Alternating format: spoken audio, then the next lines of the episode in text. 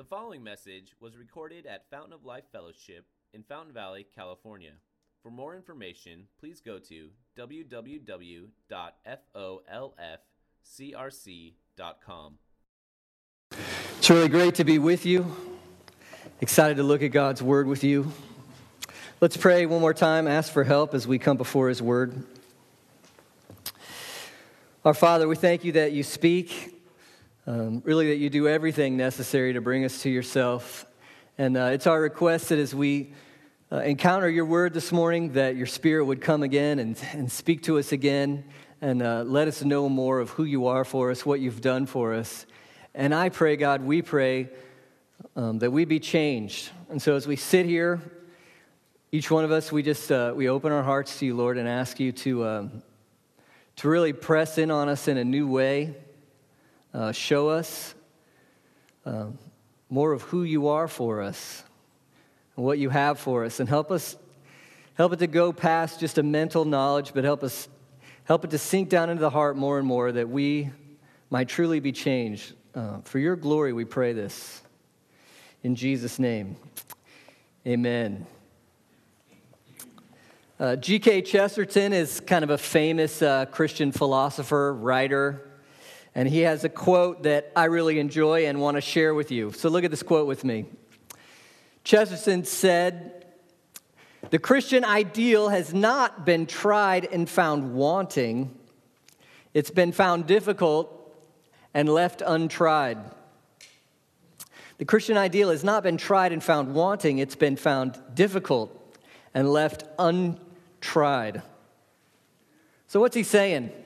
I hear two things. One is, it's not like somebody um, gets a taste test of Jesus and it's like, oh, I'm out of here, no good. No, the reality is, if you've really seen and encountered the Son of God, you'll find him irresistible. Uh, you, you can't walk away from him. To really, to really know him, it'll change you. So it's not like people are like, eh, I tried Jesus, he's, he's no good. They may say that, but it's not the actual case. The Christian ideal has not been tried and found wanting. No way. There's nothing wanting in the Christian ideal. What he's saying is, Jesus is enough. But he does also add, it has been difficult and then left untried. Let's be honest, it's hard to be totally devoted to Jesus. Uh, for those of you who are and want to be totally devoted to Jesus, do you struggle with that sometimes? Is it hard to make that happen? Uh, Jesus makes demands on us, doesn't he? They're not always easy. Um, in fact, sometimes they're incredibly hard. And we even look at our lives and we, we often think, do you ever think this? Am I really changing to be like Christ? Um, so Chesterton says, it's not that the Christian ideal has been tried and found wanting, it's been found difficult and left untried. So, in other words, for some, they'll say the, the call to following Christ or to being changed by him is, so, is too hard, so I'm, I'm out. That's what he's saying. I don't know. What do you think about that? We're in a sermon series thinking about what we've been saved to. And uh, I'm afraid sometimes people get the impression that the Christian life can be just simply nodding your head to a couple Bible, Bible verses, trying to be nice people, hit church sometimes when you can, you know, when it fits the schedule, and then that's it. A lot of people think that's, that's the Christian life in total. And then they might say, Well, I tried that, it really didn't do anything for me. Nodded my head to a few ideas, went to a couple meetings, tried to, is that it? Maybe I'll move on and try something else. Like Chesterton says, they think they tried the Christian life and found it wanting. But I don't know, what do you think? Is that the Christian life? Is that the Christian life? I think that at the heart of what it means to be truly Christian is the reality of transformation. Do you agree? Is this at the heart of it? To be changed, deeply changed. Fundamental change, radical change. I think it's important to realize that this change happens on two levels, two levels of change. Uh, number one is you're standing before God. Who are you before God? Uh, Jesus and his apostles are pretty honest about this, right? In our rebellion, what the Bible calls sin, our standing before God, they use words like enemies, words like hostility, uh, strangers, separated, ugly, an ugly standing. The Bible tells us we deserve God's wrath for our sin. But then there's the gospel, right? Remember the gospel? Good news of who Jesus is and what he's done. And that gospel transforms our standing, doesn't it? Our relationship to God, how He sees us. The good news of Jesus, He's the substitute who saves us. He lived the ultimate human life. He was perfect. And He'll give that standing to you. You remember how you get it? How can you get the standing to where you stand in front of a holy God and He looks at you and says, righteous, perfect, accepted, innocent? How do you get that? You just trust Him. He gives it to you as a free gift. So the gospel, trusting in who Jesus is and what he's done, it changes or it transforms your standing. You go from enemy to friend, stranger to child in a moment, in a heartbeat, by grace through faith. Totally transforms your standing. Jesus paid the ultimate debt on the cross to wash away all your sins. My standing without Christ is guilty and then through Christ, just as a gift by grace, my standing through Christ is what? Forgiven, totally forgiven. That's where it starts. That's where the transformation starts. A transformation in standing. Through Jesus, through trust in Him, your whole standing before God has been totally transformed, revolutionized. Do you know that? And, and how many good deeds you have to do to get to that, that standing? You got to fix all your sins, go back and redo it all. You got to live the Christian life just right for a month or two, and then the standing changes. Is that how this works? No way, no way. You didn't do anything right before your standing was changed. I did nothing but sin, and then the blink of an eye of faith in Christ, and He changes my standing. It's not based on what I've done, it's based on what He's done. Transformation, do you see it? Transformation, your whole standing before God. That's just the half of it. You know, there's a rumor. What happened after Jesus died? He rose. He rose, and the apostles proclaim, We have new life in him. This is the second area of transformation. The first was your standing. The second is, quite frankly, your experience. Your heart, your soul, your mind, your strength, your emotions, your desires, your deeds transformed. Now, it doesn't happen as quickly as your standing transformed. You may have noticed. You're transformed, you're standing in an instant. Your life, your experience is transformed. Well, I'm still working that out so are you. But there's transformation nonetheless, right? It's your experience of Christ transformed to catch up with your standing. Paul was saying in Ephesians 5 be imitators of God as beloved children. So, why should you imitate God? Why be changed? Because you're already children. Be who you are. Your life transformed to be like Jesus, to love what he loves, value what he values, do what he did. And we see a piece of that transformation in our text this morning. What's verse 15 saying? If you love me, you'll keep my commandments. Isn't that just a great nutshell of transformation? You've really known the love of Jesus, that's first. Not just know about it, but you felt his love. And that has done something in you where you respond with love. Do you ever feel like a hypocrite when you're singing church songs? In all I do, I honor you. And we're all staring and looking at each other like,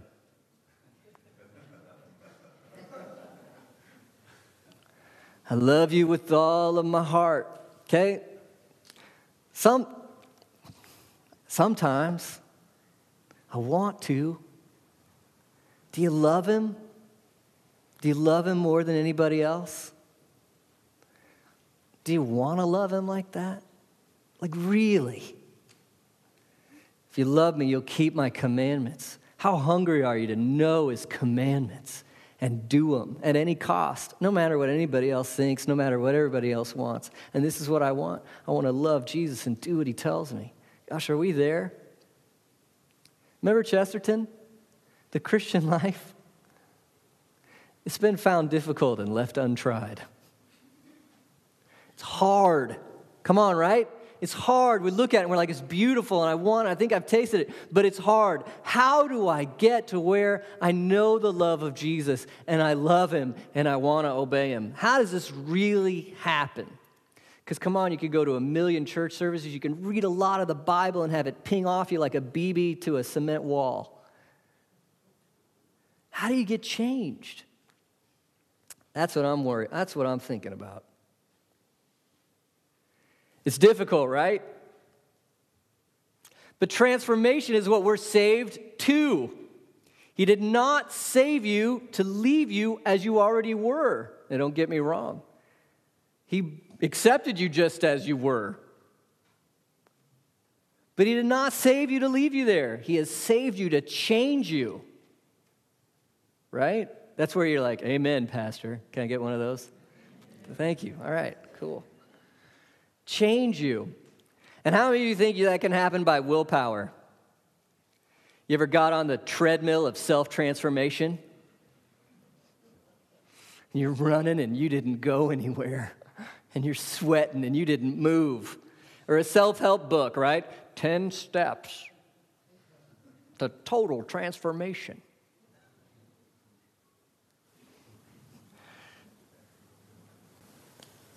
What's the only hope for a supernatural transformation in your life? I mean, we're looking for something supernatural. We're looking for something that, by definition, you can't do by yourself. What's the key to everything we're saved to? Oh, wow. We're in John 14. It's near the end of Jesus' time with his disciples. They've lived together, suffered together, spilled water together,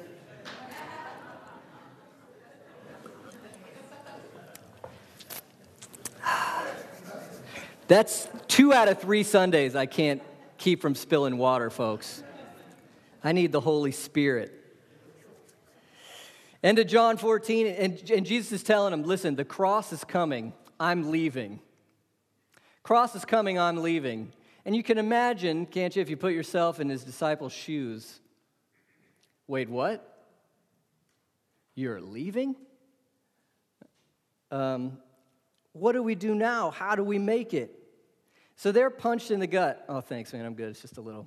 Appreciate it. Let's give a hand for Neil. Look at that. Thank you, Neil. All right.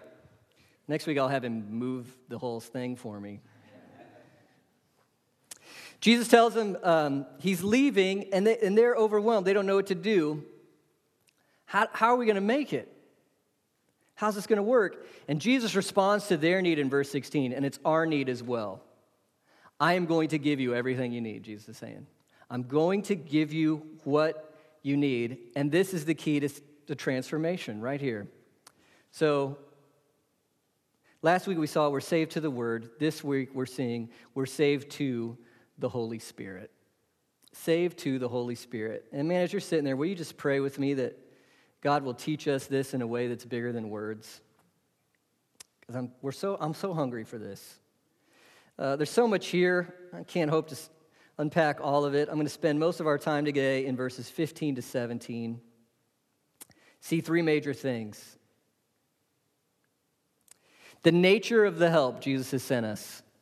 What kind of help it is? Because the, the point is, I'm going to help you out. We can't, the disciples are like, we're panicking, can't do it. Jesus says, I'm going to help you out. I have what you need. You're going to see the nature of our help. Number two, how he helps us. Number three, how should we respond? The nature of our help, how he helps us, how we can respond. Look at verse 16. I will ask the Father, he'll give you another helper to be with you forever, even the Spirit of truth. Okay, we're asking the question what can possibly accomplish transformation in our lives? And then we realize all, uh, already it's the wrong question. What's wrong about my question? What can possibly accomplish transformation in our lives? Wrong question. Who? Who? Uh, informal poll. What do you think? Is the Holy Spirit a person or a force? A lot of Christians today still say force. And maybe if they say person, they mean force. Okay? This is really important how you view the Spirit. Forces get used. I get strong, I have my force, I apply my force. Okay? I can't help but think of little Jesus Jedi's, right? Holy Force Hammer. But the Spirit is talked about like this in some Christian circles. Like, I'm going to use the power of the Spirit. Um, he's, if he's a force, you control it, you use it. Now, do people have force? Like, do you have influence as a person? Well, yeah. So there's power there, don't get me wrong. But it's not a force we channel. It is not an it,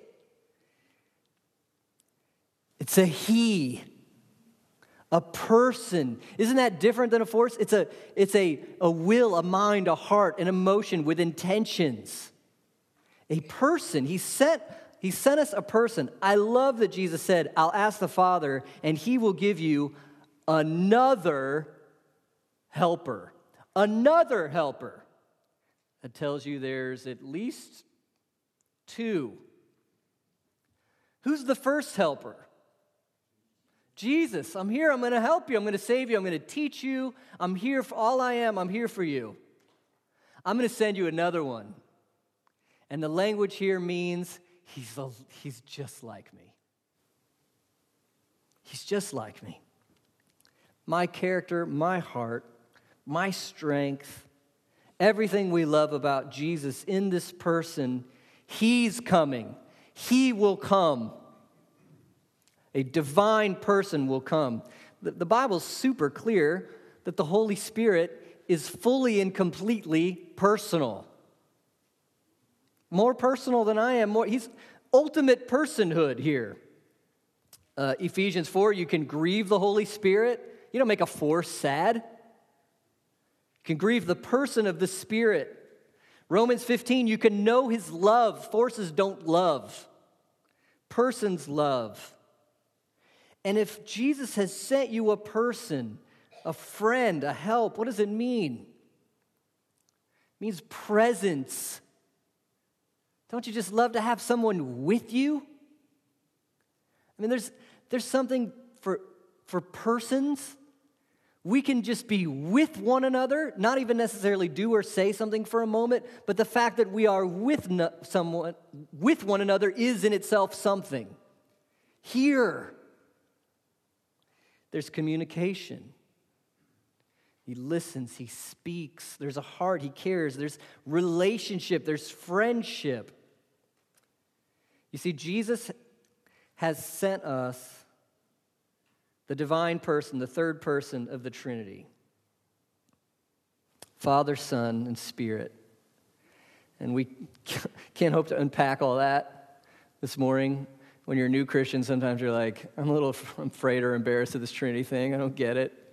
And you try to do like, it's like an egg. And, and you're like, we're like, no, it's not like an egg. but God is deeply personal. And, and you know, the, the more I'm a Christian, the more this is the beauty of it. Why do we need community? We're made in God's image. And what is God? Community. I mean, of all the religions, Christians can honestly say God is love. For everybody else, it's like, what was God doing before He made everything? He was just lonely, waiting for creation, somebody to love. No, our God is love, has been forever, always will be. Uh, his name's Father, Son, Holy Spirit. They know and love one another, and they're so incredibly uniquely unified. One God, three persons. So Jesus will say, when you make disciples, baptize them in the names, name of the Father, the Spirit, and the Son. And this is amazing. Jesus says, I'm going to come to you, to his disciples in this passage. I think there he's talking about the resurrection. I won't leave you as orphans. I'm going to come back. But then he also says, and the Father and I, we're going to come to you. And it seems to have a broader thing than just the resurrection, too. We're going to come to you. And you think, well, how does Jesus come to me? How does the Father come to me? And he says, he says, I'm going to manifest myself, which is a Bible word for like prove it, weigh it, you're going to taste it, you're going to experience, I'm going to dump it on you. So I'm going to be so obviously with you, and the Father's going to be with you. What? How? Well, I'm sending the Holy Spirit. Through the Holy Spirit, we enjoy the presence of Christ, the reality of the Father.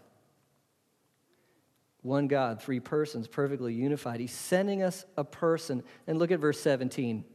You'll know him. Two things I need you to see. For he what? dwells with you and will be with you. Add that with verse 16. I'll give you another helper, and he will be with you how long? Forever. Now, I think part of our problem with this as Christians is we've kind of heard enough of it before to where, like, oh, yeah, the Holy Spirit's with us. You ever heard of inoculation? You know that idea? Give you a little bit of the disease so you can fight it off.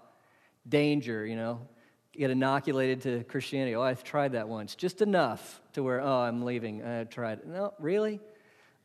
Are you, are you inoculated to the Holy Spirit? I mean, what if you tr- try to imagine with me hearing this for the first time? I can't make I can't make it on my own. And Jesus says, the third person of the Godhead will be so close to you that He's in you and with you, and He'll be there forever.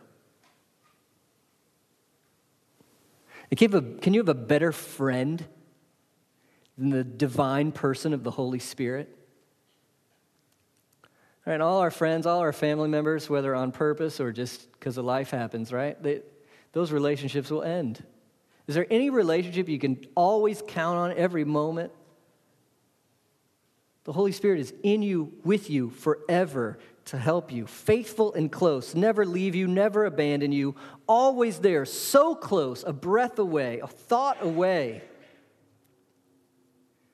Couldn't you stop right there? Wouldn't that be enough to ponder?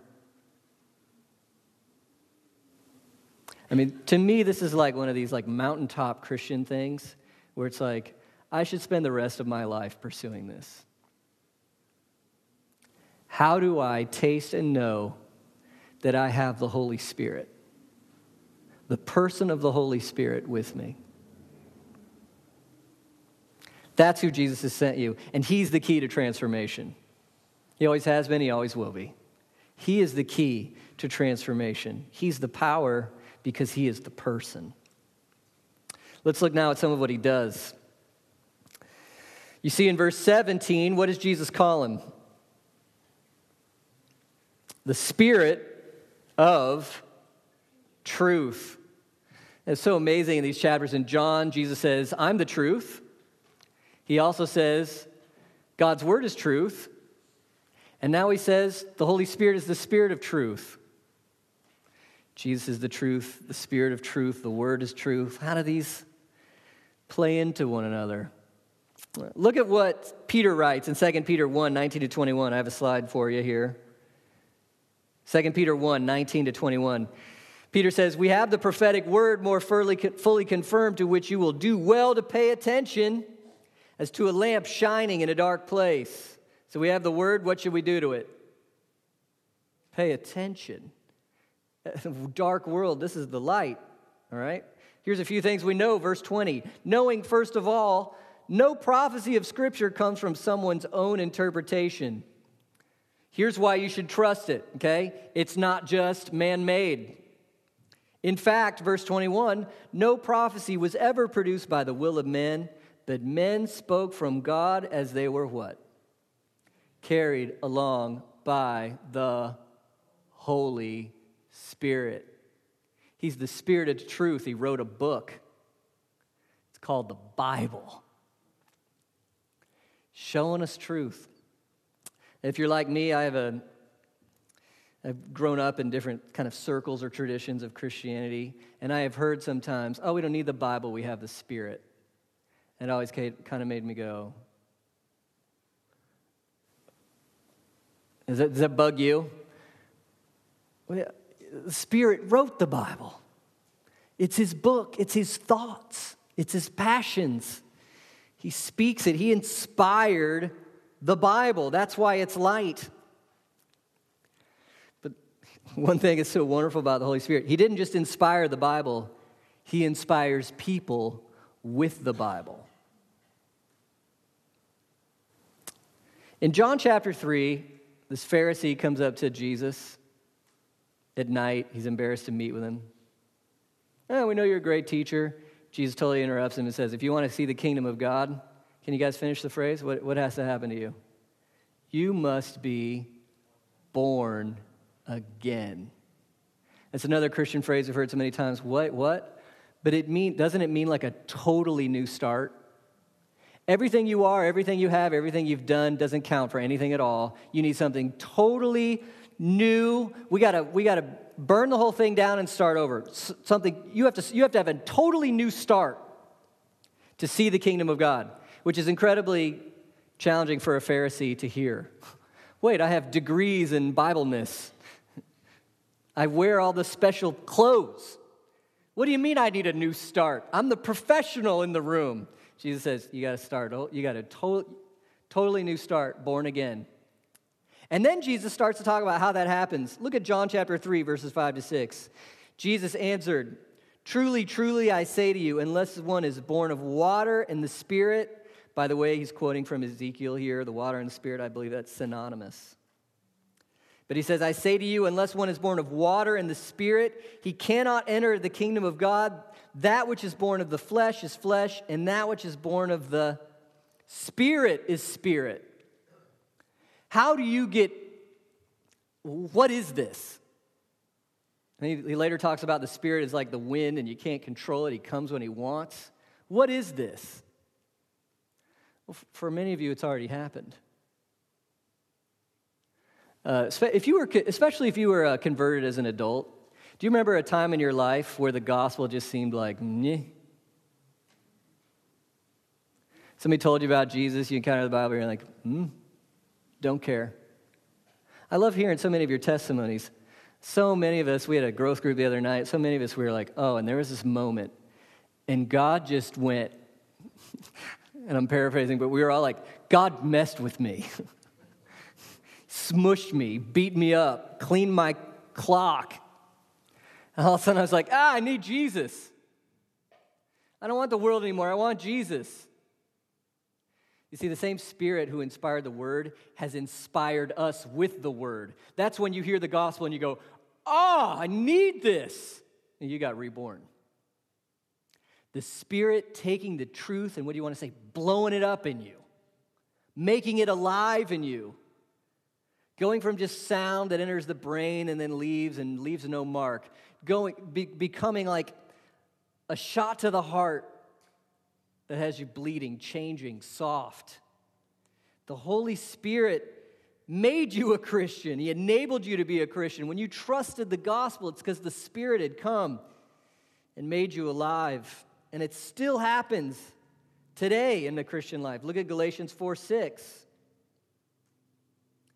Because you are sons, God has sent the Spirit of His Son into our hearts, crying, Abba, Father.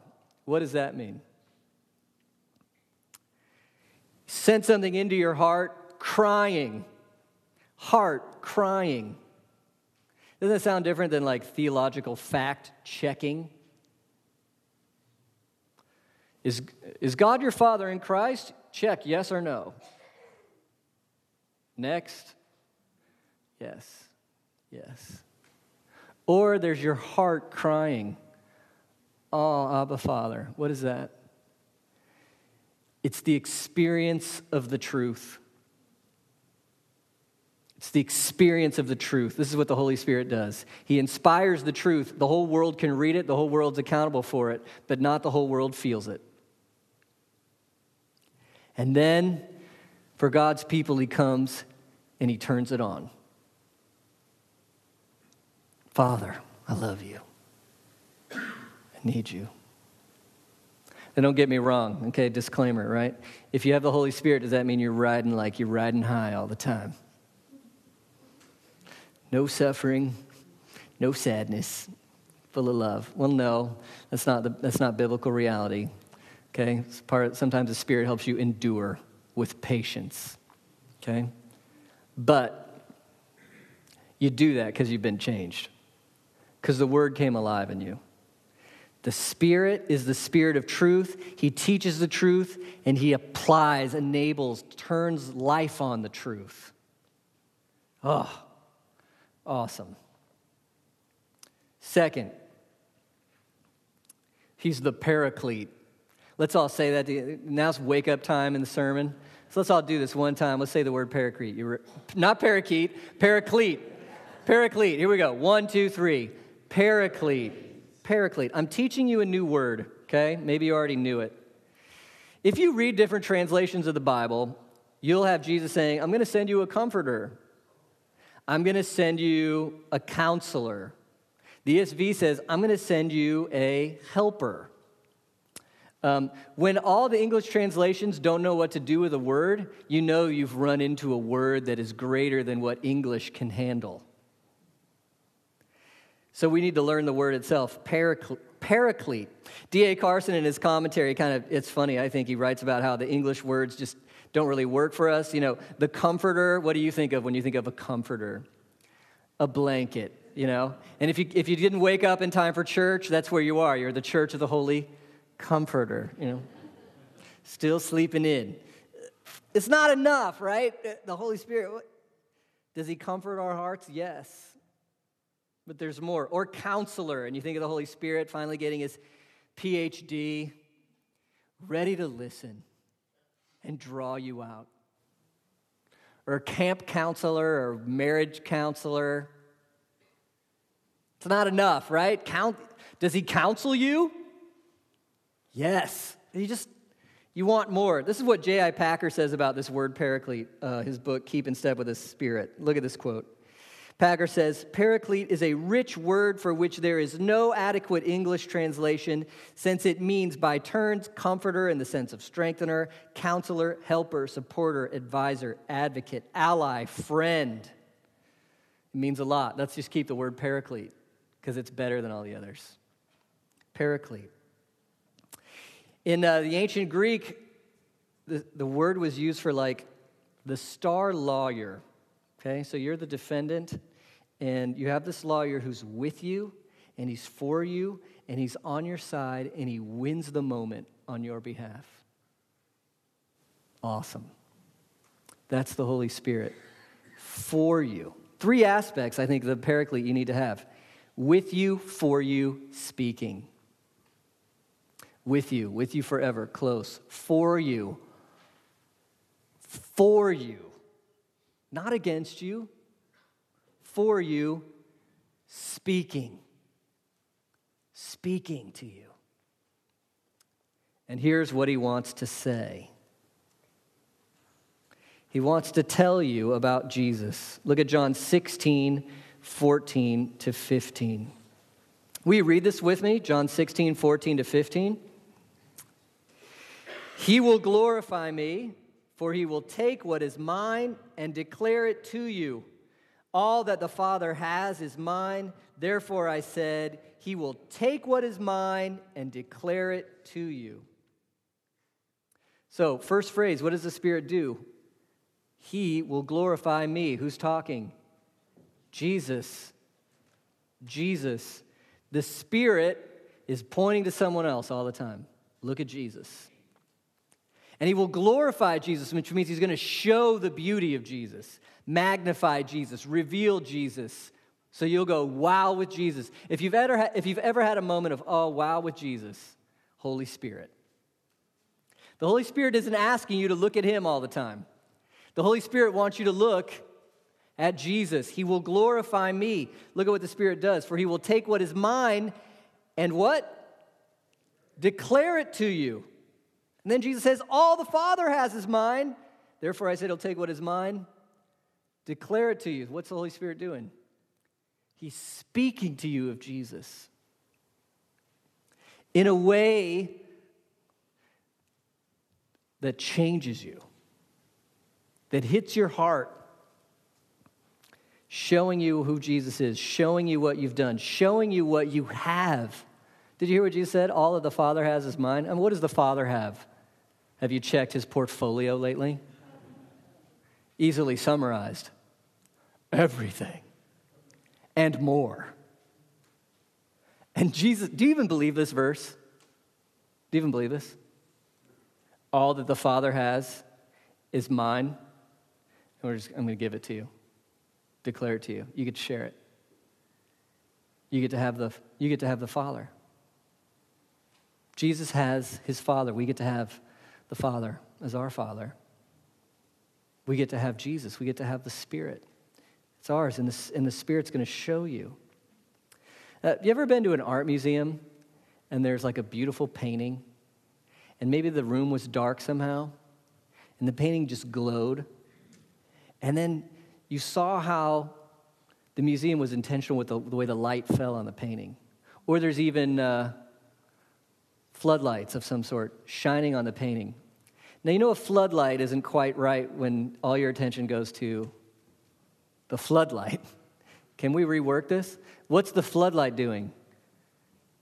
Showing you the painting. Packer says that's the Holy Spirit. He's showing you the beauty of Jesus and what he's done for you in all its color. Look at our two paracletes. Remember, we have another helper. Check out this verse in 1 John chapter 2, verse 1. If anyone does sin, we have an advocate with the Father. So I'm totally digging this line right here because I don't know about you. I sin. If any of you, if anyone does sin, John will earlier say, uh, if you say you don't have any sin, you're just a liar. but if anyone does sin, what do we have? We have an advocate, uh, paraclete.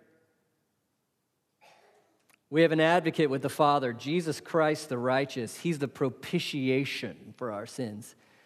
This is why you pay the big money and come here, because you get words like paraclete and propitiation.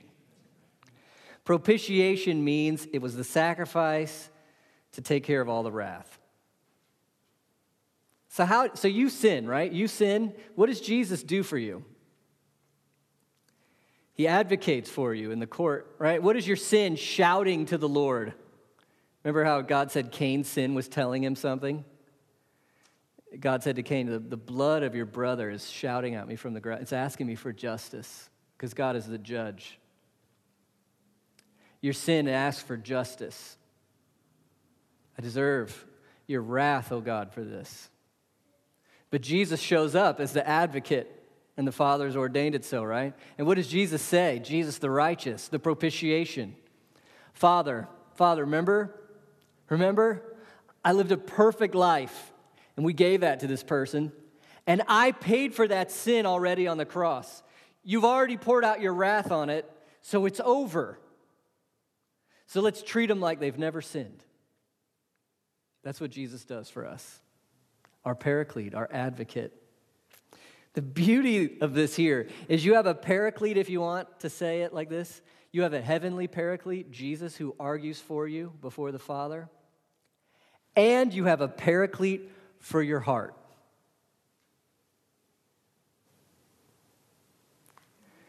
Because the Holy Spirit says, Oh, come on, come on, sister. Don't be condemned. Do you remember what Jesus did for you? The Holy Spirit says, Come on, brother, don't give up. Don't give up, don't run. Do you remember what Jesus did for you? We have a paraclete in heaven, a paraclete in our heart, the Spirit in our heart advocating for us based on what Christ has done. Trust Him. So, how, how could this be better, right? Transformation, it's hard. The Christian life, it's hard. But do we have help? Do you have help? You've been given the divine person of the Holy Spirit with you forever.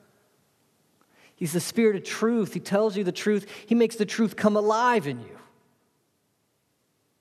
He's an advocate on your behalf, pointing you to Jesus, pointing you to the gospel, pointing your heart to trust in Him. So, how do you respond to a paraclete? What do you do if you have one of those? Remember, He's with you, He's for you, and He speaks to you. What do you do with someone who's with you, for you, and speaks to you? I can imagine one thing not to do, and that would be to ignore them. Don't ignore them. Confession I sometimes live like I don't have the Holy Spirit, think like I don't have the Holy Spirit. totally blind to this. Gosh, why, why would we want to live like a friend's not even there? Rely on him. What do you do with a, what do you do with a close friend? You rely on him. You lean into him. The best response to a paraclete is to rely, depend on with full trust or confidence. You know, later we're going to look at Galatians and we're going to see how you can't do any of this transformation by the flesh, right? You can't do it in your own strength. It doesn't mean you don't participate. We saw in Philippians you do participate, but you participate in concert with the Spirit and you rely on Him for what you need. And if He's speaking, if He's with you to speak, then what's your response? Listen listen. Or, to use the biblical word for this, you meditate. You meditate. Now, again, is the, is the spirit a person or a force? Person. So that change, does that change how you meditate? Yes, I'm not looking for any Eastern gurus, right? Clear your thoughts. Become one with the force of the universe. No. Totally different kind of meditating here engaged mind, chewing, pondering, considering. It's not just reading something and flying on past it, it's taking what the Spirit is saying through His Word and swallowing it down, massaging. Okay, you, you want to be a cook? Massage the flavor into the meat. You, you like coffee? Amen. Let the grounds percolate in the water. It changes the water for something normal to something wonderful. It's that idea. It's, it's exposing your, your guts, your mind, your heart, your emotions to what the Spirit has for you in the Word according to the gospel. There's so many biblical examples of this. Look at Psalm 63. Psalm 63, verse 5. Look what the psalmist says My soul will be satisfied as with fat and rich food. My mouth will praise you with joyful lips. Okay, how's the psalmist feeling? Right? Five stars. Satisfied. It's a feast. I'm happy. Verse 6 When I remember you upon my bed and what? Meditate on you thinking about who you are. And I'm thinking about it again. I'm thinking about what it means. And I'm soaking in it. Verse 7 For you've been my help. In the shadow of your wings, I'll sing for joy. His heart is convinced he's under the shadow of God's wings. So he's happy because he's meditating on the truth of who God is for him. We have the Spirit and he's our paraclete who's with us for us to speak to us. Let's, what do you want to say? Let's sit in his presence and listen. And a major way to do that is what the Bible calls meditation. Robert Saucy says this Meditation is pondering on God's word so that it dominates our mind and heart and becomes the perspective through which we view all of life and the world around us. Have you tasted this? You could read the Bible and be unchanged, right? Forget, doink, what? But there have been I don't know about you, there have been times in my life where I'm st- struggling with fear or anxiety, and a passage, I hold that passage, I think on that passage, I pray out that passage, I'm hanging on to it, and it changes how I can deal with a situation. Some of you think, I can't do this, I don't know how to meditate. Robert Saucy also says this if you know how to worry, think about negative things to the point of anxiousness, then you know how to meditate. Bam! Okay? Bam! What is anxiety? Pondering what could go wrong and what that would mean, and now I'm scared to death. I can't go outside. You're meditating. That's totally it. You're turning it over. Uh, throw that one out. Meditate on what the Spirit's telling you. And you're like, so am I supposed to look for a vision? No, no, no. Remember, he wrote a book. He wrote a book. Take his book and pray it out, soak in it, press it into your heart, especially the gospel part of the book who Jesus is, what he's done for you. Chew on the word, be changed. The Christian life is difficult, but we have a helper. We have a helper. The divine person of the Holy Spirit is our what? Paraclete. With us, for us, speaking to us. He transforms us as he amazes us with Jesus, shows us who he is. So, what should we do? Rely on him meditate on his words. Let's pray.